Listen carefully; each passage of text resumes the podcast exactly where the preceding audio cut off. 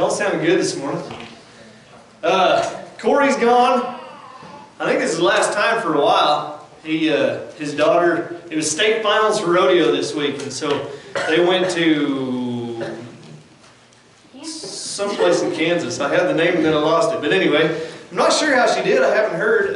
But anyways, he's on the road doing his thing, and being a dad, being a husband, and going and chasing that rodeo dream for his daughter. And so anyway, we rejoice with him because this is a time that he gets to get filled up and he gets to go and get recharged. And so it's good. I know he enjoys it, but he misses being here too. I know that too. So but we should gather and pray together for him and his family too as we get going on. So welcome this morning. Welcome to Beecher Island. Corey always says it, so I always say it too. Beecher Island is an independent, non-denominational, Jesus-loving, Bible-preaching church. And we are here right now and we are gathered, and I am blessed and honored to be part of this family that we have right here. It is so good. I love what we have going on down here at Beecher Island. And so, with all that said, let's go to him, the word of prayer. Heavenly Father, we just thank you for this day. God, we thank you that our brother Corey can go and be a dad and be a father and chase some dreams. And God, we just ask that you be with them as they travel back and finish out this rodeo season until fall. God, we just thank you for this time we have together today to come together and worship you and fellowship. And God, I just pray that your word gets brought forth, that we can all get something from it, that we can open up our hearts and leave here a better person than where we came. In Jesus' name I pray, amen. If you got your Bible, we can crack that thing open. We're going to be in 2 Corinthians this morning. 2 Corinthians chapter 5 on this Memorial Day weekend, long weekend. I think every weekend of a farmer rancher is a long weekend. I think it's about a 7-day weekend or something like that. 2 Corinthians chapter 5, we're going to be kind of studying and reading through verses 14 through 21. So I'm going to read that to you this morning and then we'll get rolling on. So 2 Corinthians chapter 5, verse 14, starting there, says, "For Christ's love compels us, because we are convinced that one died for all, and therefore all died. And he died for all, that those who live should no longer live for themselves, but for him who died for them and was raised again. So from now on we regard no one from a worldly point of view, though once we regarded Christ in this way, we do so no longer. Therefore, if anyone is in Christ, he is a new creation. The old is gone, the new is come." My Bible has an exclamation point right there. Does y'all have a Bible? "The new has come. All this is from God, who reconciled us to himself through Christ and gave us the ministry of reconciliation. That God was reconciling the world to himself in Christ, not counting men's sins against them." Hallelujah. "And he has committed to us the message of reconciliation. We are therefore Christ's ambassadors, as though God were making his appeal through us. We implore you on Christ's behalf, be reconciled to God. God made him who had no sin to be sin for us, so that in him we might become the righteousness of God." Man, there's a lot of depth there. There's a lot of words there. And as I studied that, as I looked through that, I was just thinking of today is the day before Memorial Day. It is Memorial Day weekend. And Memorial Day is a day that we pause. We stop, we take a second, we commemorate those who fought and died for the United States. Those who fought and died for the United States of America, that we can have this life, that we can live here in the freedoms that we have today, is because of those soldiers. And that's why Memorial Day was started, for the soldiers that fought and died, so we can remember that. I feel like it's very easy to take for granted our lives that we live today. I know I do each and every day on a daily basis. I take for granted how easy it is, and I think of other countries and those that are being persecuted, they're being pressed down, and we even in our worst, sometimes it's not as bad as their best. You know what I'm saying? And so we are so blessed, and it's easy to take for granted that. And I think about the people that don't even care about what they have these days. You can turn on the news, and you can hear people talking, and it's like they have no regard, they have no care of what others did before them to give them the life they have today. And I'm saddened by that. That here in America, we live in the greatest nation in the world, and there are still those that live in this nation that dog on it. And we are one nation under God. I have to say that. We are one nation under God. And I don't care what anybody else says, whether they believe in God, whether they don't. They live here in America, and we are one nation under God. And that's the way it was designed. And I just pray that it continues to be that way. It's, in my opinion, not really a choice. That's just the way that it is. But I stop and think about the soldiers that have fought and gave the ultimate sacrifice for the freedoms that we get to have here today. They fought and died so that we could have life. I've had some distant relation at a few uncles that were in the military and fought battles, but no one real close to me. I haven't heard a lot of stories from my own personal family and I haven't had to ever witness someone from my family dying because of battle. And I know there's people in here that have been in the military, and probably those of you, there might be some in here that have lost some people due to battle, and we remember those today. But I do remember a story from when I was a little kid. There was this man named Fred. And Fred worked with my dad, and one Saturday I was able to go to work with my dad. And for some reason, and Fred was in Vietnam. And he never talked about the war. He never talked about his time there in the military doing what he had to do. But for some reason that day, he had to get something off his chest. He had to open up his heart. And so he did. He opened up his heart to us, and he struggled. He had a hard time getting through this story, and we sat there just listening. And he told us that he was on a boat, a ship. I don't know how big this boat was, but the commander, I don't know what you would call it, that he had a platoon, I suppose, of soldiers, and this commander, whoever it would have been, lined them up on this ship, this boat. And they're going to this place where they're going to attack, I suppose, the Vietnamese. I don't know all the details, but I suppose if that's the war he was in, that's where he was headed. And the guy that was talking to him was encouraging him. He's telling him, this is what we got to do. This is what we're doing. It's going to be bad. It's going to be bad. And I remember Fred telling us that guy had told all of them to look to your right and look to your left. And there's a good chance that those two people will not be with us today after we get done with this battle. And so they got to where they were going. They engaged in this battle. And by the grace of God, Fred is still with us today. As far as I know, I haven't heard from him for a lot of years. But this is when he really got choked up. And I apologize for the graphicness of this, but as they were cleaning up after the battle, they had to go and take care of the dead, take care of those that had lost their lives during that battle. And he walked over and he picked up a helmet. And in this helmet was the head of his best friend. And that guy, I sat there and I listened, and I didn't have any words to say. But it was that man who had lost his life so that others could live. I don't know, they're in the battle. He died so that we could live the way that we live today. And there are thousands and thousands of stories just like that. Many that are different. I think about those that have went on before us. Back in 2008, I was working for the National FFA organization, and I had the opportunity to go to Washington, D.C. for a summer. So here was this hip cowboy headed out to Washington, D.C. to be in there with all the gurus and all this and that. We brought students in, and they were just as hick as I was, maybe even a little bit more rednecks, whatever you want to call it, farm kids, ranch kids, never been on a plane, never been out of their small town, and they were headed to Washington, D.C., and I got the privilege and the honor to be one of those that would facilitate all these students and teach them about leadership skills and teach them these things in our nation's capital. In this nation, this one nation under God, we were right there in the capital, and it was cool to be there. One of my favorite things the whole week is we would take the students to the mall, the National Mall, which is where all the monuments are. That's where the Lincoln Memorial is, the Washington Memorial, and then we have all these memorials of the wars. And I love, we just kind of turn them loose, but I love going and walking through those and reading names that were on the different memorials as we would walk through there. But the thing that topped it all off, my favorite part of Washington, D.C., was Arlington National Cemetery, and walking up the sidewalks and seeing the rows and rows of graves.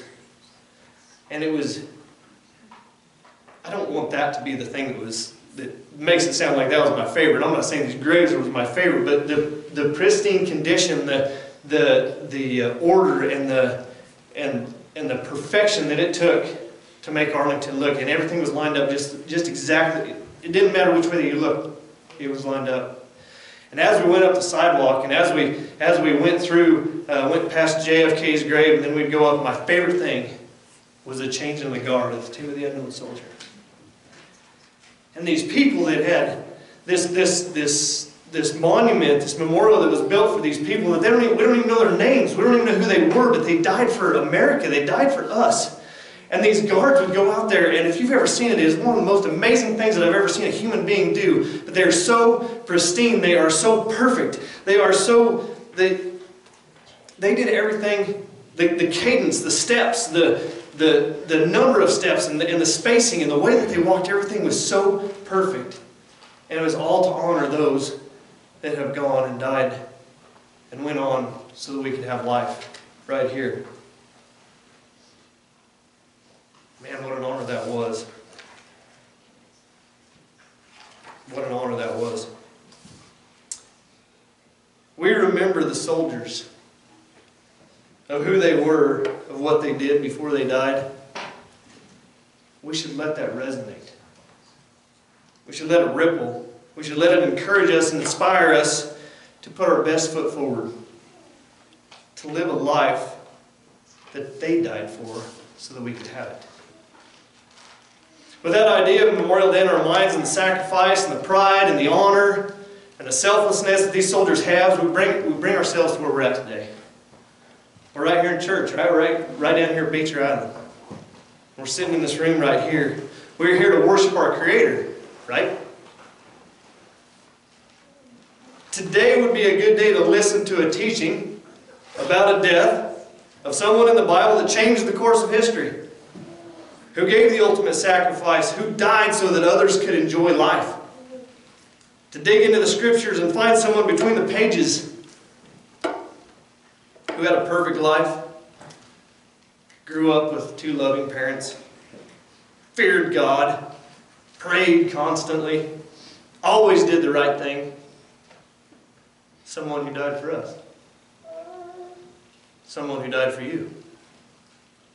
Every time I get to stand up here at this podium, I always make sure that I make it a point that no matter how many times you have heard it, that I'm going to preach the gospel.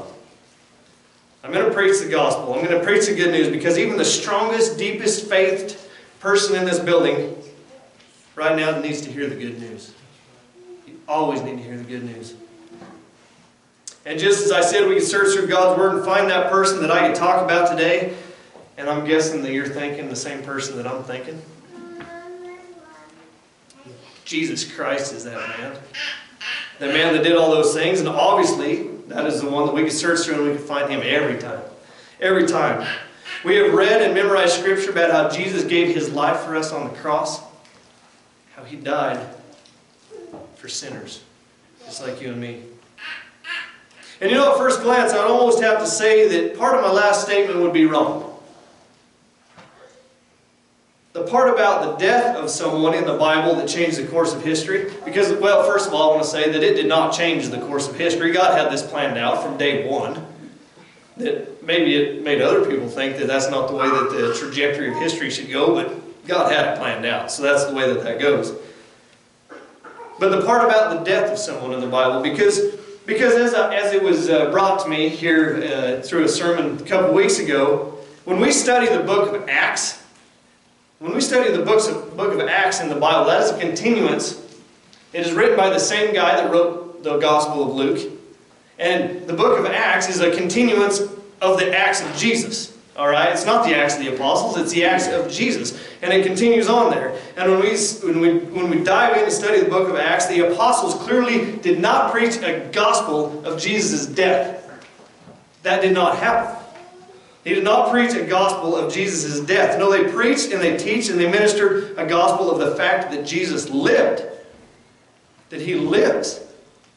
Like, why would these apostles need to go around telling everybody that Jesus died? Because when they crucified, when they arrested Jesus, it was a big deal. Everybody was there. Everyone saw that. Everyone saw that he got arrested. They saw him flogged. They saw him beat. They saw him put the crown of thorns on his head. They saw him put the cloak, the purple robe over him. And they said it. They said, "Hail to the King." Why did they need to go preach his death? They saw him hang on the cross. They saw a couple men come and take him off and put him in a tomb. That's what they expected. Why would the apostles need to preach that? No, they preached the gospel that Jesus Christ lives. That 3 days later he was raised again. And then he came back and he wandered around still. He was in the flesh. He was still alive. He was alive. Man. So that's why I thought that I was wrong. Because of this death. That Jesus lives. So why do we need that? And right there we just read 2 Corinthians 5:21 says, "For our sake, he," meaning God, "made him," Jesus, "to be sin who knew no sin, so that in him we might become the righteousness of God." He gave us life. He gave his life for us to have life. And if my first struggle, if that Jesus is alive, which he is, by the way, then why would there be a need to remember him? There are people that have passed away that have gone on before us, and yeah, we remember those, but you all are still alive right here. There's no need for me to go and remember you. So if Jesus Christ is alive, then why do I need to remember that? That's what I'm struggling with. That's sometimes, do you ever get in the Bible and you just come away more confused than what you started with? Like, you think you're going to go find an answer, and it's like, whoa, I don't know. And so I kept digging. And I'll tell you why. I'll tell you why we need to remember Jesus and his death. Because he told us so. Because he told us so.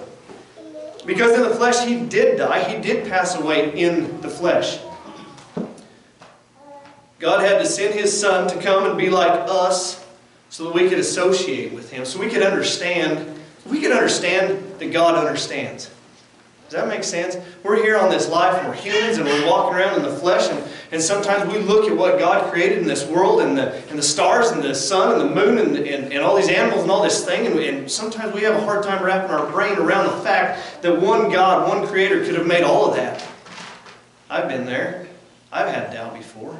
I don't know if you have, but God sent his Son down to walk in the flesh, to become one of us so that we could understand that he understands. I want you to take yourself to the Last Supper for a moment. And if you know what the Last Supper is, this was the time that Jesus was in the upper room and he was hanging out with his disciples.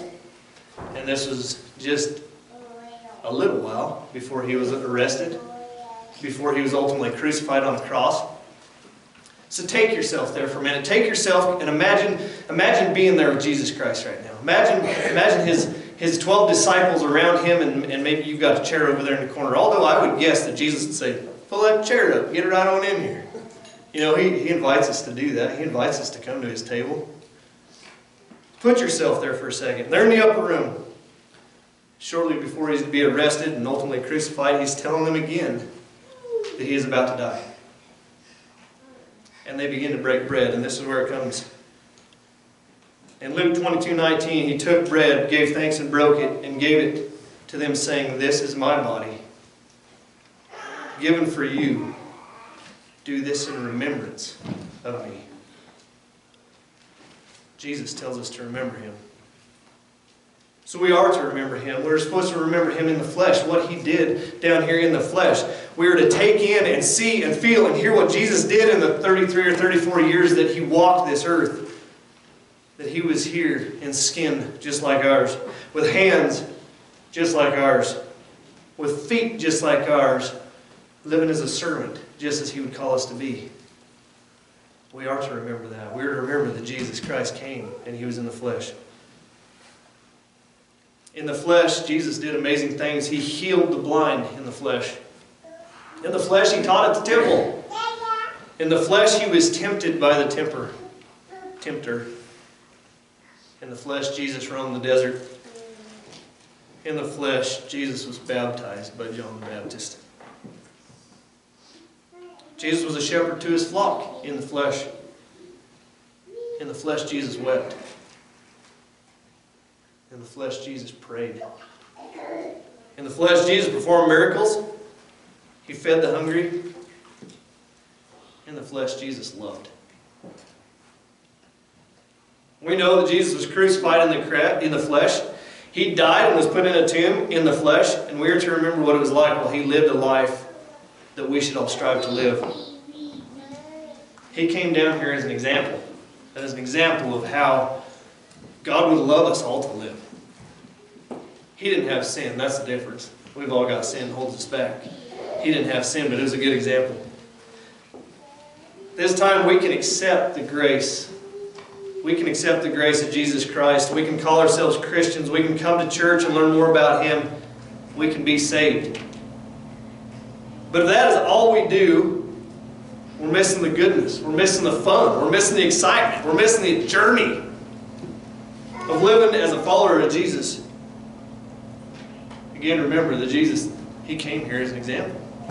As an example of how to live, how we're supposed to live right here in the flesh.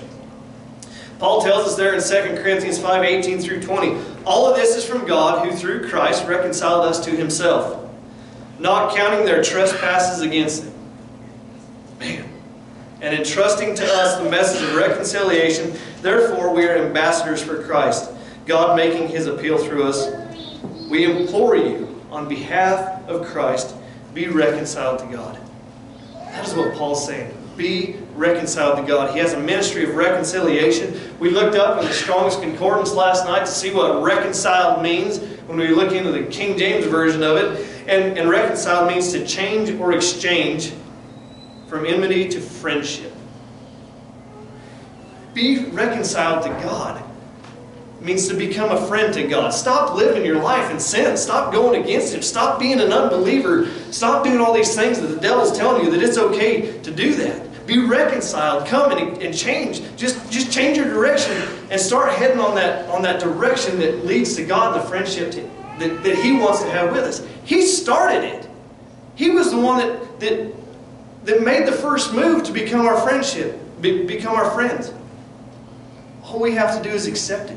All we have to do is accept that grace and say, God, I want to be your friend. I want you. I want you. So we are to remember Jesus Christ, who He was. You know, just like we remember those soldiers.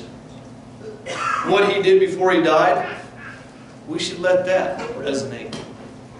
We should let that ripple. We should let it encourage and inspire us to put our best foot forward and live a life that He died for so that we can have it.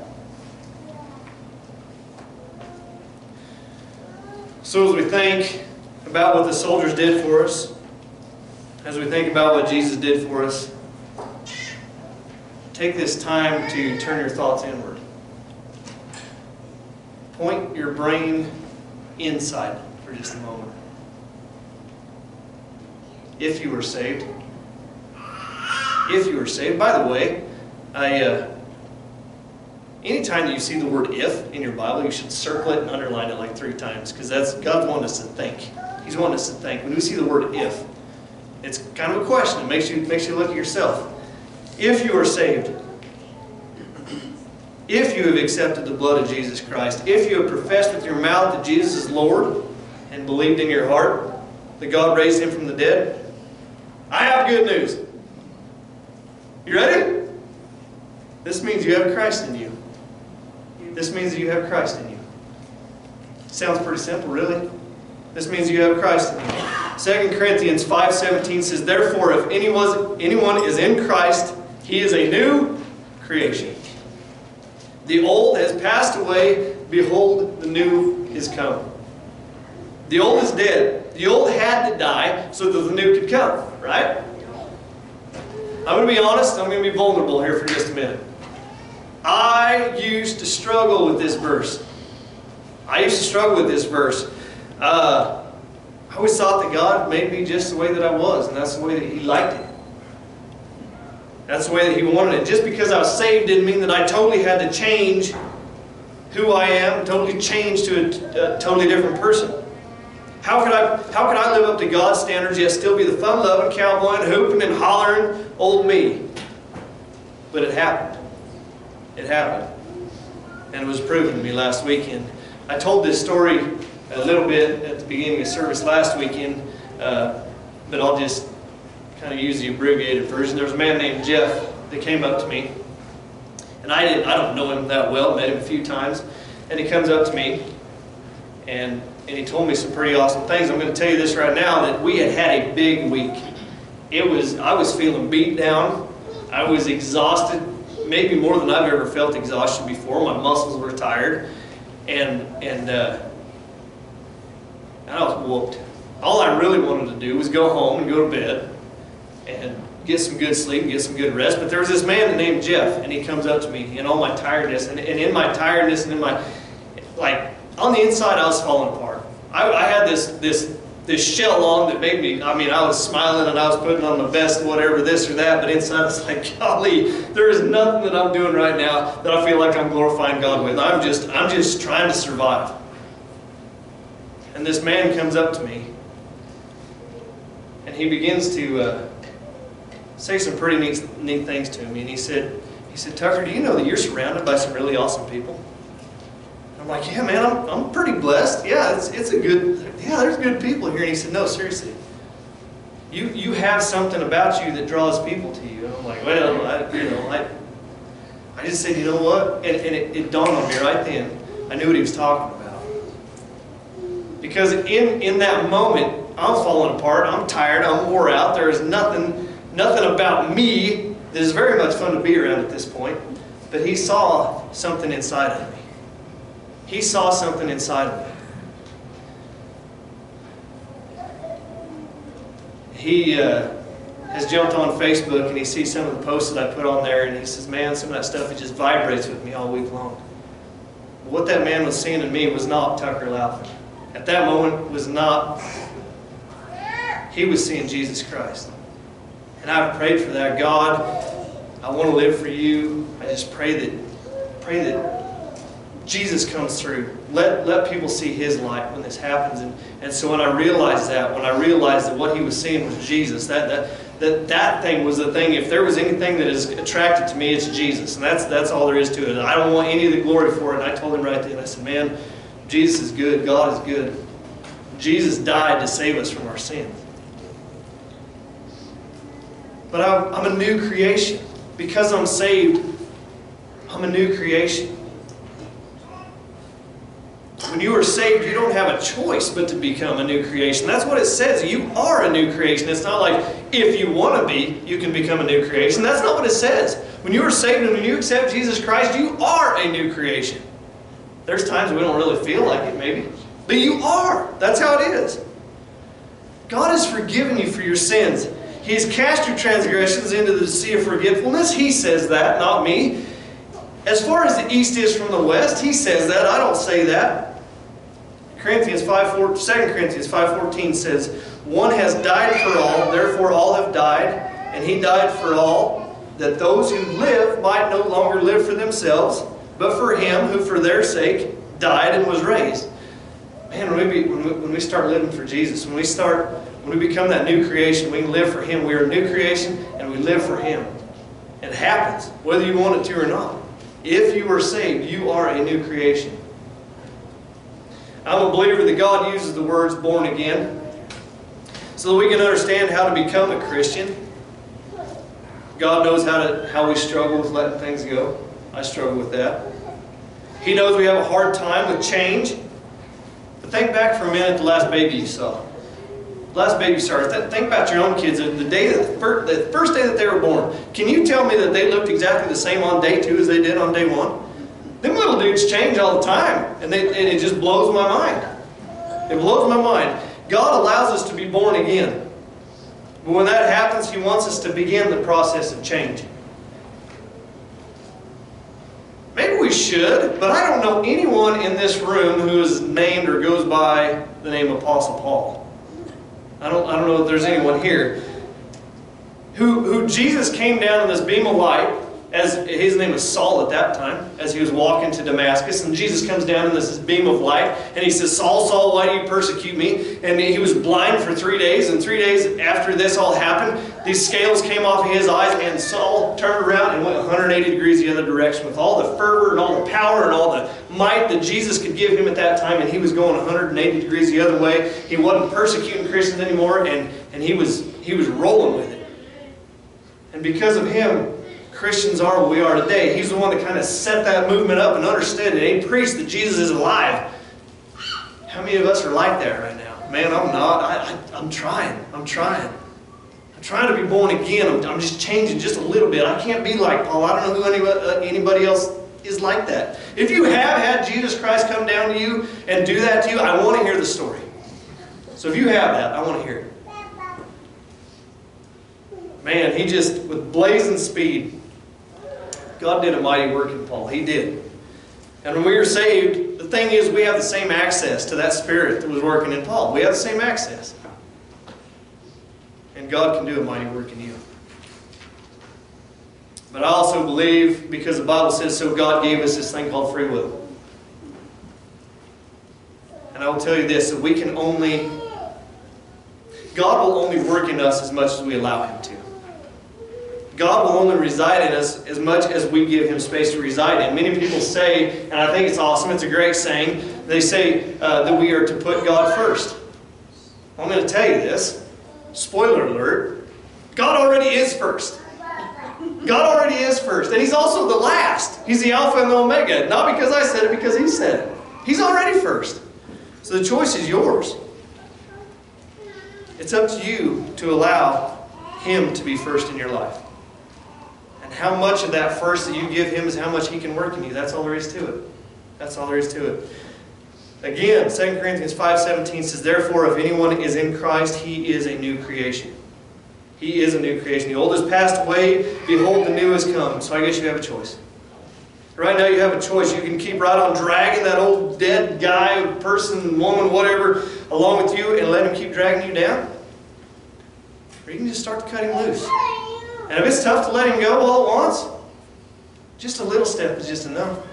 I would love for you to turn 180 degrees around. I'd love for me to turn 180 degrees around. But for some reason, the devil's holding us back, and sin holds us back, and we, for whatever reason, we hang on to some of that stuff. But if you can just start cutting it loose just a little bit, just a little bit, and ask God to help you. And when God starts helping you, it gets easier. And the more you cut loose, the easier it is to cut. I don't know what's going to happen. If you start doing that, the power of God's coming in you. Oh, big things are going to happen. Big things are going to happen. So like we've done with the soldiers who have died, like we've done with Jesus who died in the flesh, this is my challenge to you today. Remember who you used to be before you were saved. Because that one's dead. And we can remember that.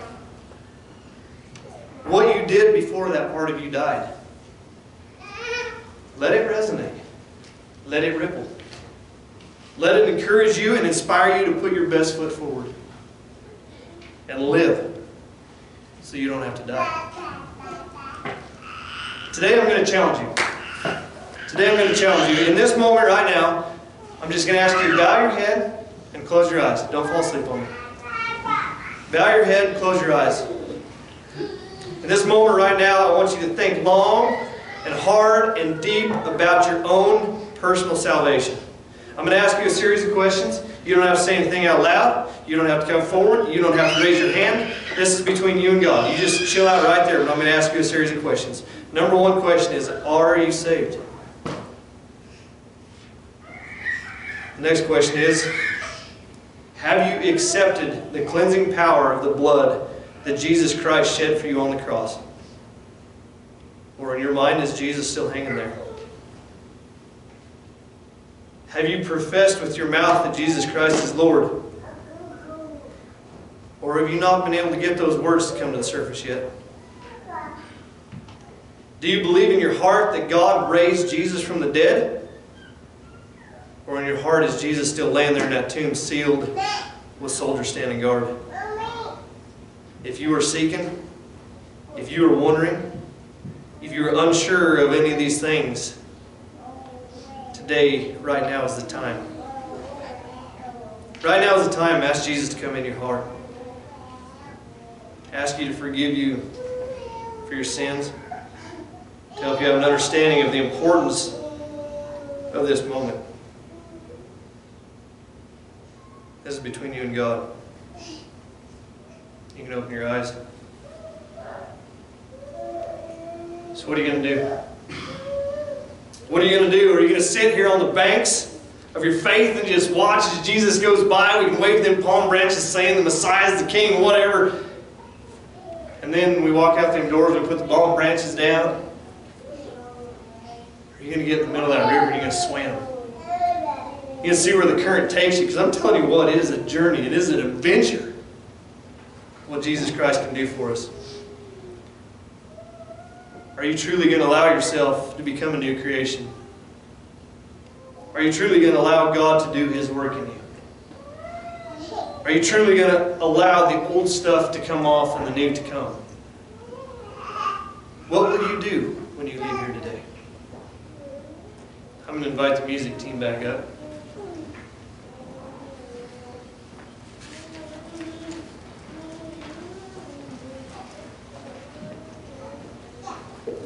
So one last story I want to tell you. Some of you may know this story, and some of you might not, but if you do, I'm going to tell it again. Tomorrow is Memorial Day. We've talked about soldiers and remembering that they died for us so that we could have life. We've talked about Jesus, that He died for us in the flesh so that we could have life. We've talked about our old selves before we were saved that has died and gone so that we could have life. And even though this man that I'm about to tell you about was not a soldier, did not die for us in battle, he was a man of God, and God called him home a little over 12 years ago.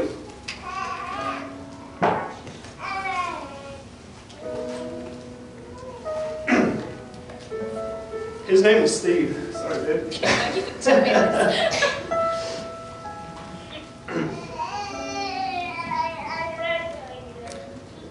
Steve died in March 2009. I was student teaching down at Stratton. And about a month after his death, I was laying in bed one night and I had this dream. And this dream is so real. More than any dream that I've ever had before. And this dream went like this. My phone rang. I don't know, flip phone. My phone rang and I looked at it and it said restricted. And I thought, well, that's kind of weird. But anyway, I went in and I opened it up and I answered it and I said, hello. Before I tell you this next part of the story, I have to back up just a little bit. Every time that I would call Andrea and Steve would answer, or I would come into the house and to visit Andrea and Steve was there. He was saying only a voice that Steve could say, hey Tucker, how you doing? And I can't do it like he did. But he would say it this way.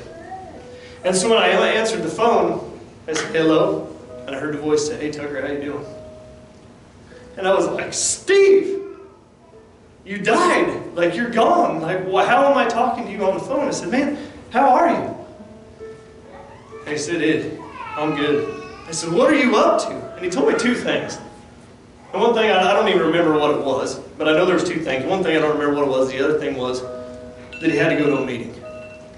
So I don't know what kind of meeting there is in heaven.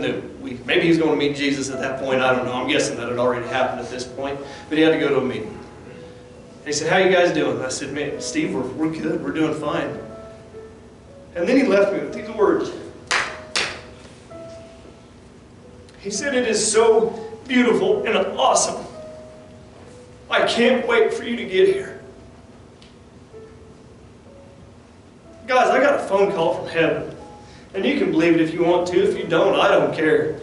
But I know that Steve called me on the phone from heaven. And it is beautiful. And it is awesome. And that is what we get as a reward for being saved, for knowing Jesus Christ right now. And if we know that we have that, What is there to fear? What is there to worry about? What is there to be nervous about? When we have that kind of power to hook onto the Spirit of God, we can do big things. He can do big things through us.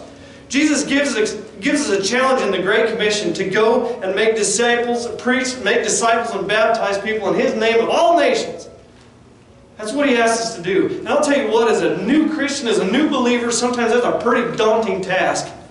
For us to be able to go out and preach the good news and the gospel to all these people and all these different nations, and that we are saddled with that we're supposed to go do that. Maybe we'll get there. Maybe we'll get there, but you know what's cool?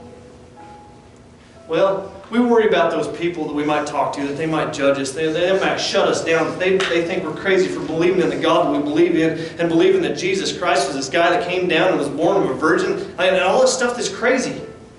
And we're afraid of being judged by that. But you know what's kind of cool? He allows us to do some practicing. I just discovered this last week. He allows us to do some practicing, because in the King James Version, in Mark 16:15, it says to preach the gospel to all creatures. If it's all creatures, that's more than just people. I was riding a colt this last week, and I saddled up, and I got on him, and he kind of threw a fit, and I started telling him the gospel. I'm like, do you know Jesus Christ?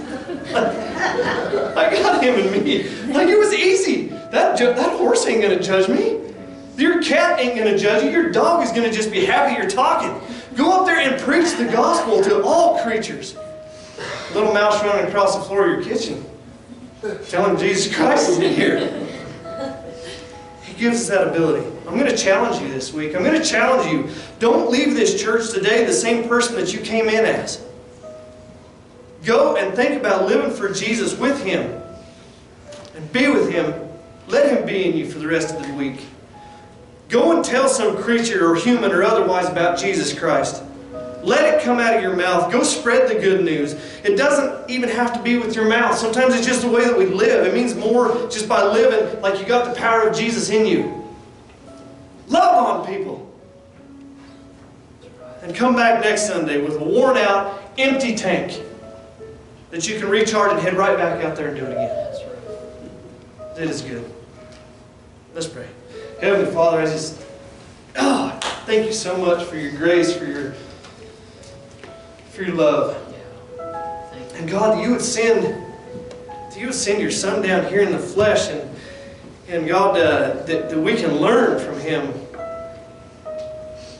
God, that we can accept His death, His dying for us on the cross so that we could have life.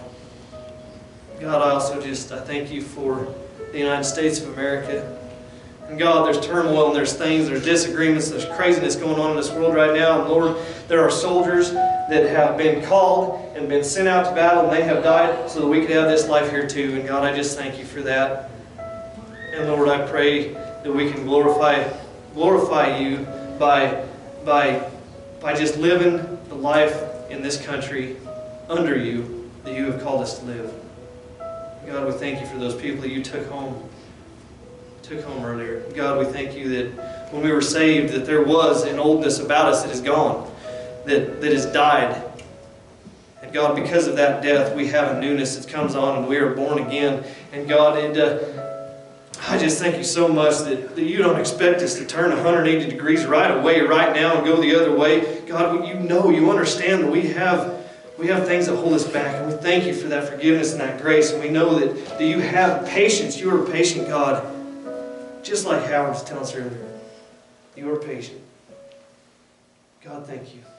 Thank you. Thank you for sending your Son to die for us. God, as we finish up today, Lord, I just pray that your Spirit is just on and in every person that's in this building right now, and that they can leave and they can go and they can preach your gospel to something this week.